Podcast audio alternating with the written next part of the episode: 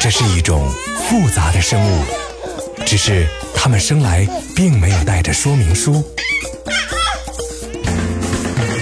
大家好，我是一喜妈妈，让我来带您解读宝宝的成长奥秘，轻松对待育儿路上的难题。新妈听听看，Mommy brand new。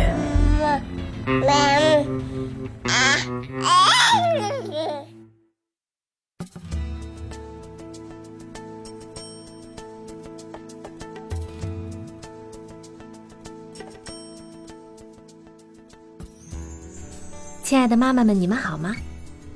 可能之前呢，你就听人说过，有了孩子以后，生活会随之翻天覆地。如今呢，自己当了母亲，是不是更深有体会呢？这绝对不比上班要轻松吧？感觉自己就像一个上了发条的陀螺，随时要听从召唤。可能呢，屁股刚刚挨上沙发，就发现小家伙毫无表情地尿了一裤子。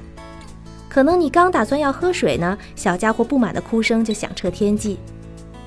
还可能呀，你刚打算趁宝宝睡觉的时候也小眯一会儿，却发现他又醒过来了。这种忙碌却可以让你一整天都停不下来。所有这一切，没有当过妈妈的人是很难理解的。妈妈们把所有精力都放在宝宝身上，有时候甚至会感觉整个世界越来越简单，简单到只有孩子的存在。也因此忽略了爸爸和其他家人的感受。其实呢，爸爸和妈妈是一样的，也是随着宝宝的降生，从二人世界瞬间过渡到三人世界。或者呢，如果再加上月嫂、姥姥、奶奶，还有其他的照顾者，就是多人世界了。爸爸平常白天去上班的时候，妈妈可能已经带着宝宝出门遛弯了，而爸爸晚上回来的时候，才可以短暂的见一下面。如果呢，爸爸加班回来晚了，可能妈妈也就和宝宝进入梦乡了。这样一来呢，妈妈和爸爸的交集可能就会变得很少。因此，有很多初为人父人母的夫妻，丢失了自己，也疏忽了对方，逐渐产生了很多隔阂。如果你也有这样的感觉，那么就在隔阂产生之前，赶紧调整一下吧。和宝宝请上半天假，让其他的照顾者暂时替一下手。和爸爸去看个电影、吃个晚餐什么的，重温一下二人世界，也可以让你的生活有一个小小的休整。宝宝快两个月了，和每天的辛苦相比呢，孩子纯真的笑脸和健康的身体会让妈妈在疲惫中感到不少欣慰。在这一周里，你的宝宝已经能够张开小手了，他准备张开双手来感知这个世界。这个时候，宝宝抓东西的动作基本上是出于本能。即便有时候他抓住一个东西，想要松开也做不到。虽然呢，宝宝还不能真正的去抓东西，但是他能握住放在手中的物品了，而且一旦握住了，就不会轻易的松手。宝宝也开始尝试拍打、摇晃物品，所以呢，妈妈们一定要注意了，要把危险的物品放在小家伙够不着的地方。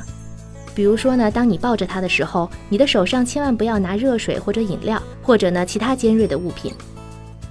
在吃奶方面，八周大的宝宝大部分会在二十四小时之内吃至少六次的奶。很多宝宝会在这段时间经历快速生长期，因此呢可能会吃得更加频繁。什么是快速生长期？处于快速生长期的宝宝会有什么表现？应该如何应对宝宝的快速成长期？怎样把快速生长期的频繁吃奶和吃零食区分开来？欢迎收听考拉电台《新妈听听看》节目。现在宝宝一个月零四周。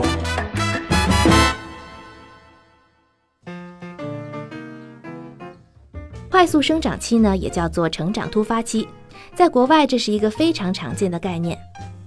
当宝宝经历快速成长期的时候呢，会比平时更加频繁的要求吃奶，甚至会频繁到一个小时吃一次。同时呢，也表现得更加容易哭闹了。处于快速成长期的宝宝，奶量会有所增加，但这只是暂时的情况。有时候妈妈会抱怨说，以前宝宝一个晚上能睡上五六个小时，但现在他总是醒得更频繁了，而且呢，总在不同的时间醒。这个时候呢，妈妈们就要判断了，白天宝宝小睡的情况是不是正常呢？如果小睡的时间很规律，也不太长，晚上还是睡得不到三到四个小时，那么可能意味着他正经历快速生长期，需要更多的食物。妈妈不用担心自己的乳汁分泌不足。如果宝宝呢仍然每周能长一百五十到两百克，而每天能有六个很湿的、颜色比较浅的尿片，那么你就可以放心了。你要做的呢，就是暂时增加给宝宝吃奶的次数了。宝宝快速成长的特殊阶段，自然可以通过更加频繁的哺乳获得更多的乳汁，而妈妈的乳汁分泌量呢，也会因为频繁的哺乳而有所增加。按照宝宝的需要来哺乳，妈妈的身体就能及时的获得信息，从而呢分泌更多的乳汁来满足快速成长期宝宝的需求。渐渐的呢，妈妈的乳汁分泌自然会达到供需平衡。如果你的宝宝是人工喂养的，那么在快速成长期呢，他可能吃完了奶瓶，但看起来还想要更多的牛奶。这个时候一定要记住呢，不要改变配方奶和水的比例，擅自的增加浓度，因为改变奶粉的浓度，宝宝有可能会消化不良或者便秘。如果你的宝宝需要更多的奶，还是应该按照配方的要求来冲泡。快速成长期呢，通常会持续两到三天，有时候会持续一周左右。过了这个阶段，宝宝的生活又将规律起来。快速成长期的发生时间段因宝宝而异，每隔几个月就会发生一次，周期性的发生。在一岁之前，快速成长期会频繁的发生，即便宝宝一周岁以后呢，快速成长期并没有停止。另外呀，身体上的成长不是宝宝暂时增加吃奶次数的唯一原因。通常呢，当宝宝遇上成长里程碑的时候，比如说他们学习翻身、爬，还有走或者说话的时候呢，也会表现得更加频繁的要求吃奶。值得注意的是呢，妈妈们要把快速成长期的频繁吃奶和每次没有喂饱他而造成宝宝吃零食的频繁吃奶区分开。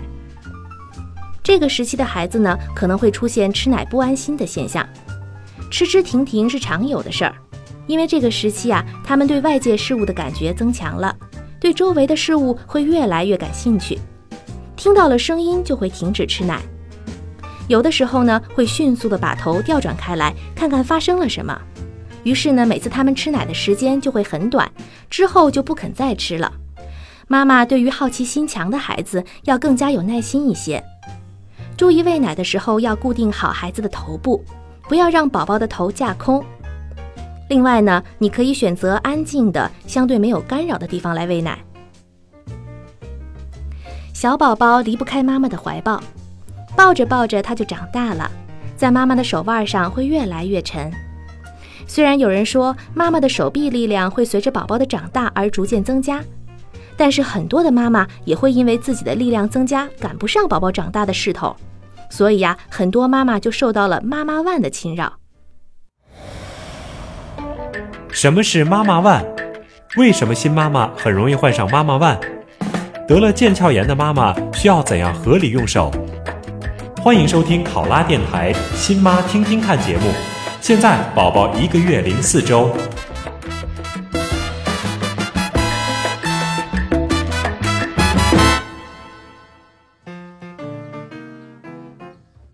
妈妈腕实际上呢，就是手腕腱鞘炎。我们的手部某些肌腱的外面包着一层纤维组织，叫做腱鞘，它具有维持手指的正常屈伸，还有肌腱滑动的功能。当手部固定在一定的位置，做重复过度的活动时，使肌腱和腱鞘之间发生经常的摩擦，以致水肿、纤维性变，引起内腔狭窄。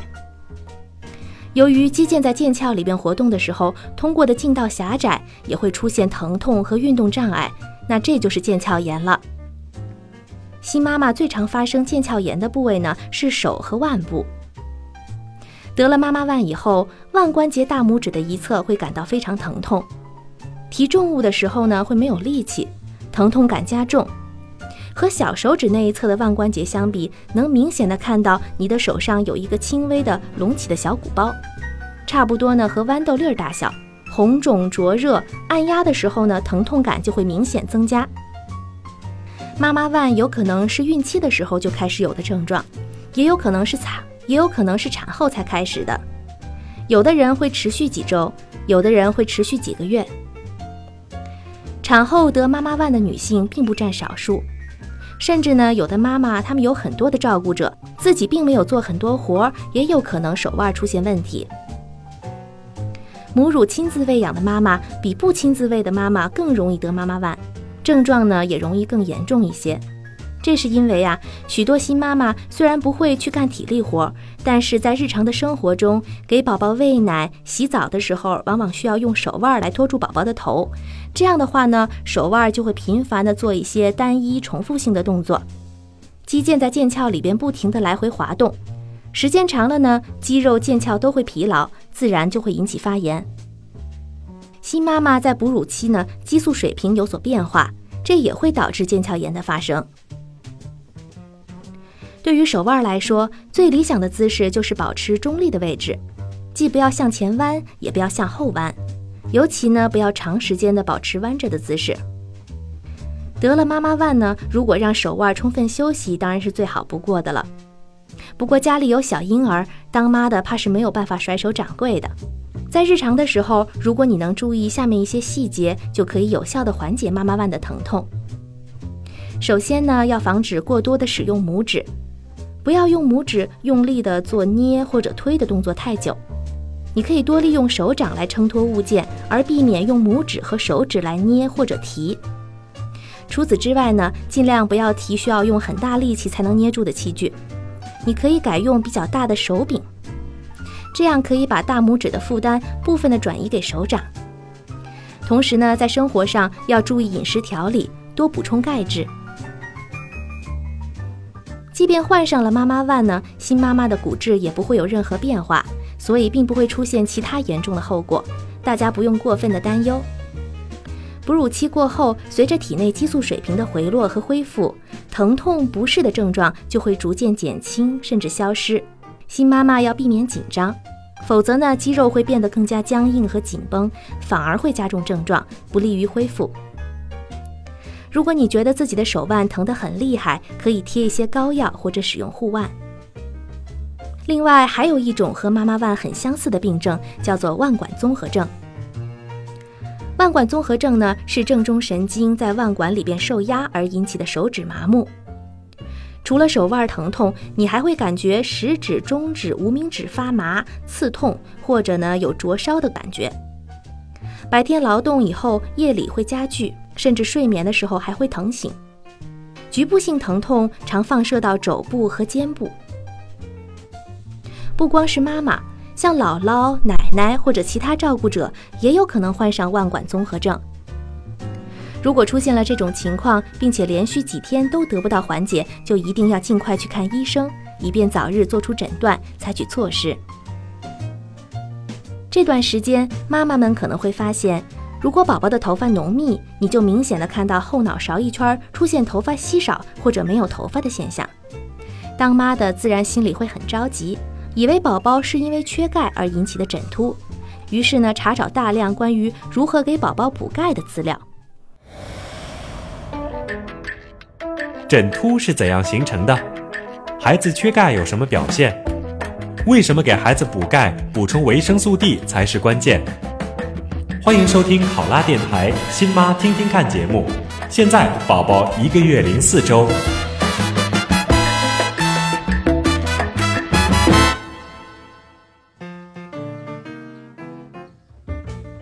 国妈妈大概是全世界最重视给宝宝补钙的了。看着周围小宝宝们每天都抱着钙水在喝，妈妈们也在寻思自己是不是应该给宝宝也补一点了。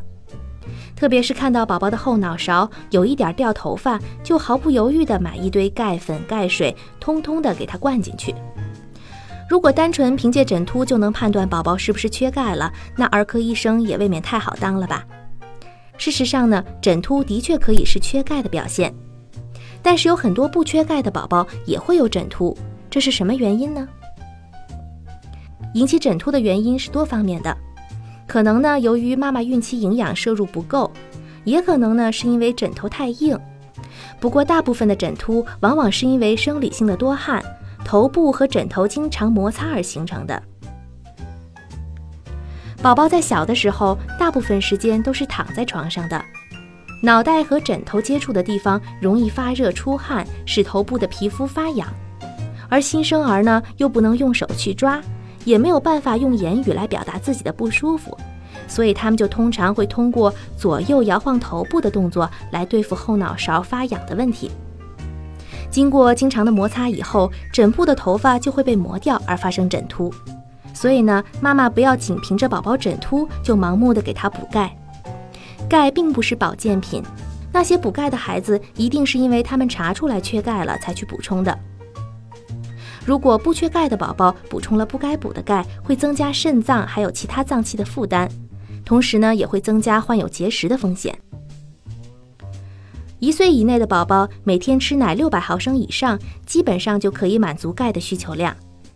因此呢，如果不是有确凿的证据显示宝宝的确缺钙，妈妈们千万不要随便的给他补钙。如果你真的担心，就带宝宝去测一下微量元素吧，让事实告诉你他是不是真的缺钙。除了枕秃，如果发现宝宝还有以下的症状，就要引起注意，看一看宝宝是不是真的缺钙了。比如说，他的精神烦躁，对周围的环境不感兴趣，有时候呢，还会发现他不如以往活泼。还有一个缺钙的表现呢，就是有夜惊，也就是宝宝经常在夜里忽然惊醒，啼哭不止。如果你发现宝宝一岁半仍然没有出牙，或者呢前心门在一岁半以后仍不闭合，就要考虑是否是缺钙造成的。最后呢，有的宝宝前额会高凸，形成方颅，这个时候也最好带他去检查一下是不是缺钙。有时候宝宝缺钙是因为维生素 D 的缺乏。维生素 D 缺乏就会使钙磷在肠道里边吸收不良，使它们没有办法沉着在骨头上，导致骨骼变形。佝偻病就是非常典型的由于缺钙引起的骨骼变形。因此呢，在天气好的时候，让宝宝多到户外活动，晒晒太阳，因为太阳中的紫外线照射在皮肤上以后呢，能够使人体自身合成维生素 D，而这也是人体内维生素 D 的主要来源。如果遇到冬春季节不能外出活动，就要考虑额外补充适当的维生素 D 来满足身体的需要了。除了宝宝需要对维生素 D 有足够的补充以外，哺乳期的妈妈一定还要注意自身的全面营养和健康。哺乳期的妈妈应该坚持的补钙，还有维生素 A、D，为宝宝提供优质的奶源。如果呢妈妈缺钙，为了保证乳汁中的钙含量恒定，就要动用你自身的骨钙。这样就会造成你的骨骼软化、骨质疏松、腰腿疼痛等等。Playtime。现在宝宝白天醒来的时间段变长了，你可以利用这些时间来帮助他的感官发育。之前呢，你可能已经试过了唱歌、放音乐，或者让他触摸不同材质的东西。那么这周我们可以锻炼一下宝宝的嗅觉。小宝宝是出了名的狗鼻子，他们的嗅觉灵敏。有研究表明呢，宝宝在出生以后的第一周就能分辨出妈妈乳汁的味道。